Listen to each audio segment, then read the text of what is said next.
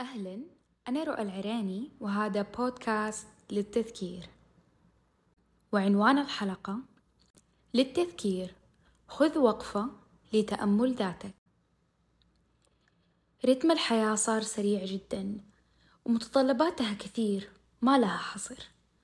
مع كل هذا الصخب الحاصل في الكوكب أصبح الكثير مننا عنده شعور داخلي شعور إنه في سباق ما يعرف متى بدأ ولا يعرف له نهاية. الانشغال في سباق الحياة وهوس أن يكون الشخص الأفضل على الدوام في العمل أو الدراسة أو حتى في بعض العلاقات الاجتماعية. ممكن يؤدي لنسيان أمور كثير مثل الصحة النفسية والجسدية. بل ممكن أنه بعض الجوانب حتطغى على جوانب ثانية بشكل كبير. مثل الانشغال الدائم والمستمر والفترة طويلة بالعمل ممكن ينعكس سلبا على جودة العلاقات الاجتماعية. أفهم أوقات أنه نحتاج نركز على جوانب في الحياة أكثر من جوانب تانية لفترة معينة لكن هذا ما يعني أنه نهمل جوانب الحياة التانية وأنه ما يمتد هذا التركيز لفترة طويلة جدا. ممكن ما يتم نسيان الأمور. بل يتم فقدانها تماما. زي فقدان الذات. يصير الشخص ما يعرف ليه بيحاول يكون الأفضل في عمله دائما. يمكن ذاته كافي لها أنه يكون من الأفضل. أو هوس الشخص في الدراسة وأنه لازم يكون في المرتبة الأولى. قد يكون كافي لذاته إنها تبذل المجهود المطلوب منها. محاولات الشخص المستمرة في إرضاء كل اللي حواليه على حساب ذاته ووقته وصحته النفسية والجسدية. ونسيان أنه إرضاء الناس غاية لا تدرك. وأنا هنا ما بقول لهذا الشخص لا تبذل مجهود بل سوي اللي عليك. وتوكل على الله. مو دائما يقولوا سوي اللي عليك والباقي على الله. أنا هنا بتكلم عن المبالغة والهوس. في تحقيق ما يظنه الفرد أنه يريده. كل هذه الأمور ممكن تكون سبب أو جزء من سبب في فقدان أغلى ما تملك وهي ذاتك. وهنا تحتاج وقفة مع ذاتك. وتسأل نفسك عدد من التساؤلات في كل جانب من جوانب حياتك. مثلا في الجانب الديني اسأل نفسك هل تحس إنه أنت قريب من الله سبحانه وتعالى؟ هل أنت مستعد للقائه؟ طيب هل في ذنب محتاج تتوب منه؟ في الجانب النفسي دائما نسأل الآخرين هذا السؤال المبتذل في الغالب كيف حالك؟ بس هل سألت نفسك هذا السؤال بعمق؟ هل سألت نفسك هل أنت سعيد أو حزين؟ حاسس بارتياح أو تعاسة؟ إيش الشعور اللي دايما طاغي عليك؟ طيب هل بتعمل شي بيخليك راضي عن نفسك؟ طيب في جانب الصحة الجسدية اسأل نفسك هل بتنام كويس؟ جودة نومك كويسة؟ كيف جودة أكلك وشربك؟ طيب هل بتعاني من مشكلة صحية لا سمح الله ومحتاجة منك اهتمام؟ هل جسدك محتاج ينقص أو يزيد في الوزن؟ أو هل حابب تمارس نوع رياضة معين وإيش هو؟ طيب في الجانب الاجتماعي من حياتك اطرح على نفسك عدد من التساؤلات ومنها هل والديك راضين عليك؟ هل بذلت المجهود لإرضائهم؟ طيب هل أنت قريب منهم كفاية؟ طيب هل أنت إضافة جميلة لعائلتك؟ هل أنت صديق جيد؟ هل بتساعد اللي في محيط عملك ودراستك بشكل معقول؟ هل أنت سعيد مع شريك حياتك؟ هل محتاج وقت تتشافى من علاقة انتهت؟ وهل أنت مستعد تكون في علاقة جديدة؟ كل الأسئلة هذه وراها جواب ورا الجواب هذا سؤال تاني ليه؟ في الجانب التعليمي اسأل نفسك هل أنت باذل مجهود بشكل كافي في دراستك؟ أو حابب تدرس علم معين؟ أو حابب تتعلم حاجة معينة بنفسك؟ وإيش هي؟ طيب كيف مستواك في اللغة الإنجليزية؟ محتاج تطورها؟ في الجانب العملي اسأل نفسك هل أنت في الوقت الحالي محتاج وظيفة؟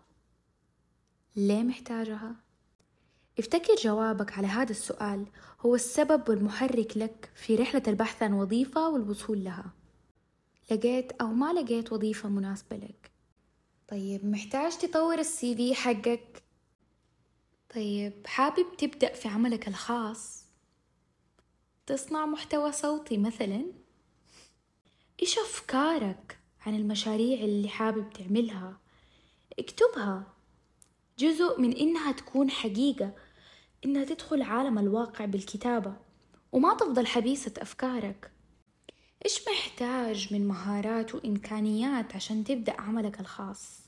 والأهم إيش اللي عندك من الأساس من مهارات وإمكانيات عشان تبدأ في عملك الخاص؟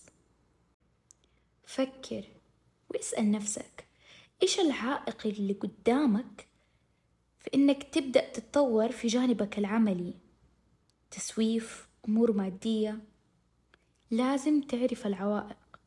عشان تحلها أو تتقبلها وتبدأ وأخيرا الجانب المالي اسأل نفسك كم مصدر دخلك؟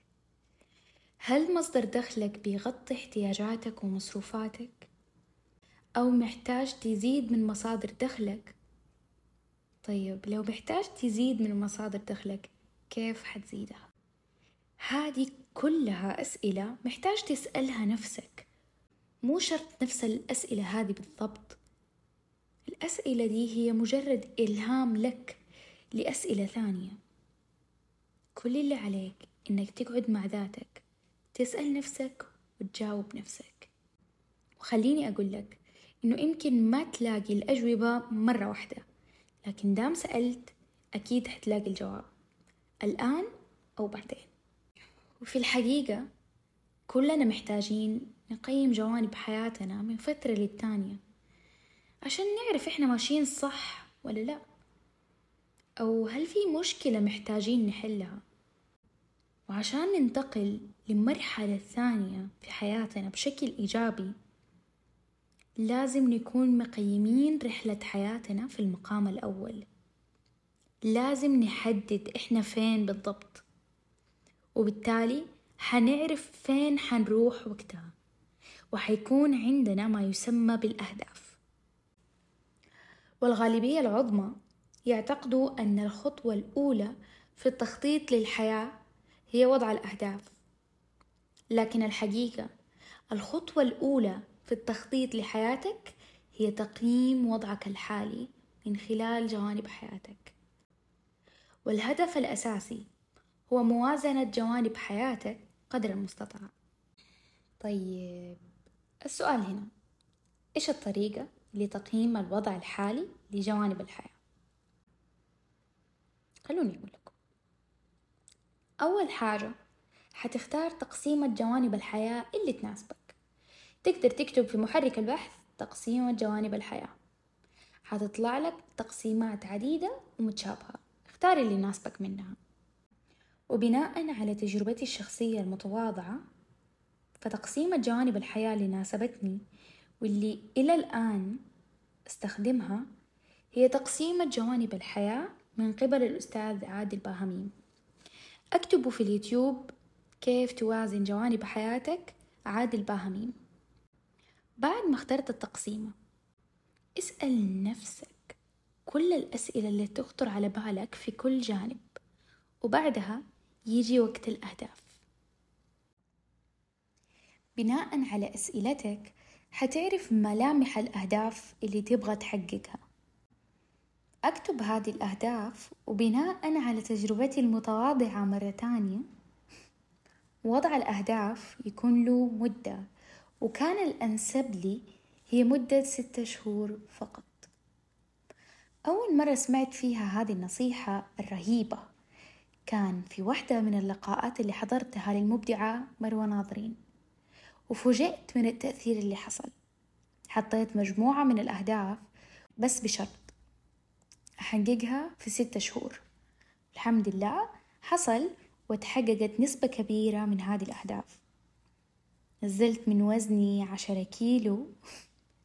وشديت حيلي في الترم اللي كنت فيه وللآن هو أعلى معدل حققته. ومشيت خطوات صغيرة في عالم صناعة المحتوى الصوتي. واللي بالمناسبة المبدعة مروة ناظرين عملت تحدي رهيب اسمه تحدي إنجاز الأحلام في موقع Strong Independent Dreamer. يا رب أكون قلتها صح. تقريبا الأفكار والمفاهيم اللي كانت بتتكلم عنها في اللقاء موجودة في هذا التحدي. على فكرة مو شرط وضعك للأهداف إنك تبدأ فيها كلها. ابدأ بالجوانب اللي تبان فيها النتيجة بشكل واضح زي الجانب الصحي مثلا عشان تتحفز. وترى تقييم الوضع الحالي مو مقتصر علينا فقط كأشخاص بل حتى الشركات بتعمل هذا التقييم من فترة للتانية والمعروف باسم نموذج SOSTAC. يستخدم هذا النموذج في بناء الخطط التسويقية. كل حرف من كلمة SOSTAC يرمز لكلمة. وأول كلمة هي situation analysis أي تحليل الموقف. بمعنى تقييم الوضع الحالي للشركة. ويتم معرفة الوضع الحالي للشركة عن طريق عدد من الأسئلة والجواب عليها. وفي الغالب بيتم قضاء نصف الوقت لبناء الخطة التسويقية بهذه الخطوة. لأنه بناء عليه حيتم اتخاذ قرارات صائبة في المستقبل. في النهاية. الكل محتاج من فترة للثانية ياخد وقفة مع ذاته يقيم جوانب حياته ويشوف فين وصل وهل اللي وصل له جيد أو لا وكيف وصل له وإيش اللي يبغى يوصل له في المستقبل بإذن الله. وما حتعرف كل هذه الأمور إلا لما تقعد مع ذاتك وتمسك الورقة والقلم بعيد عن أي مشتتات قدر المستطاع. للتذكير. خذ وقفة لتأمل ذاتك.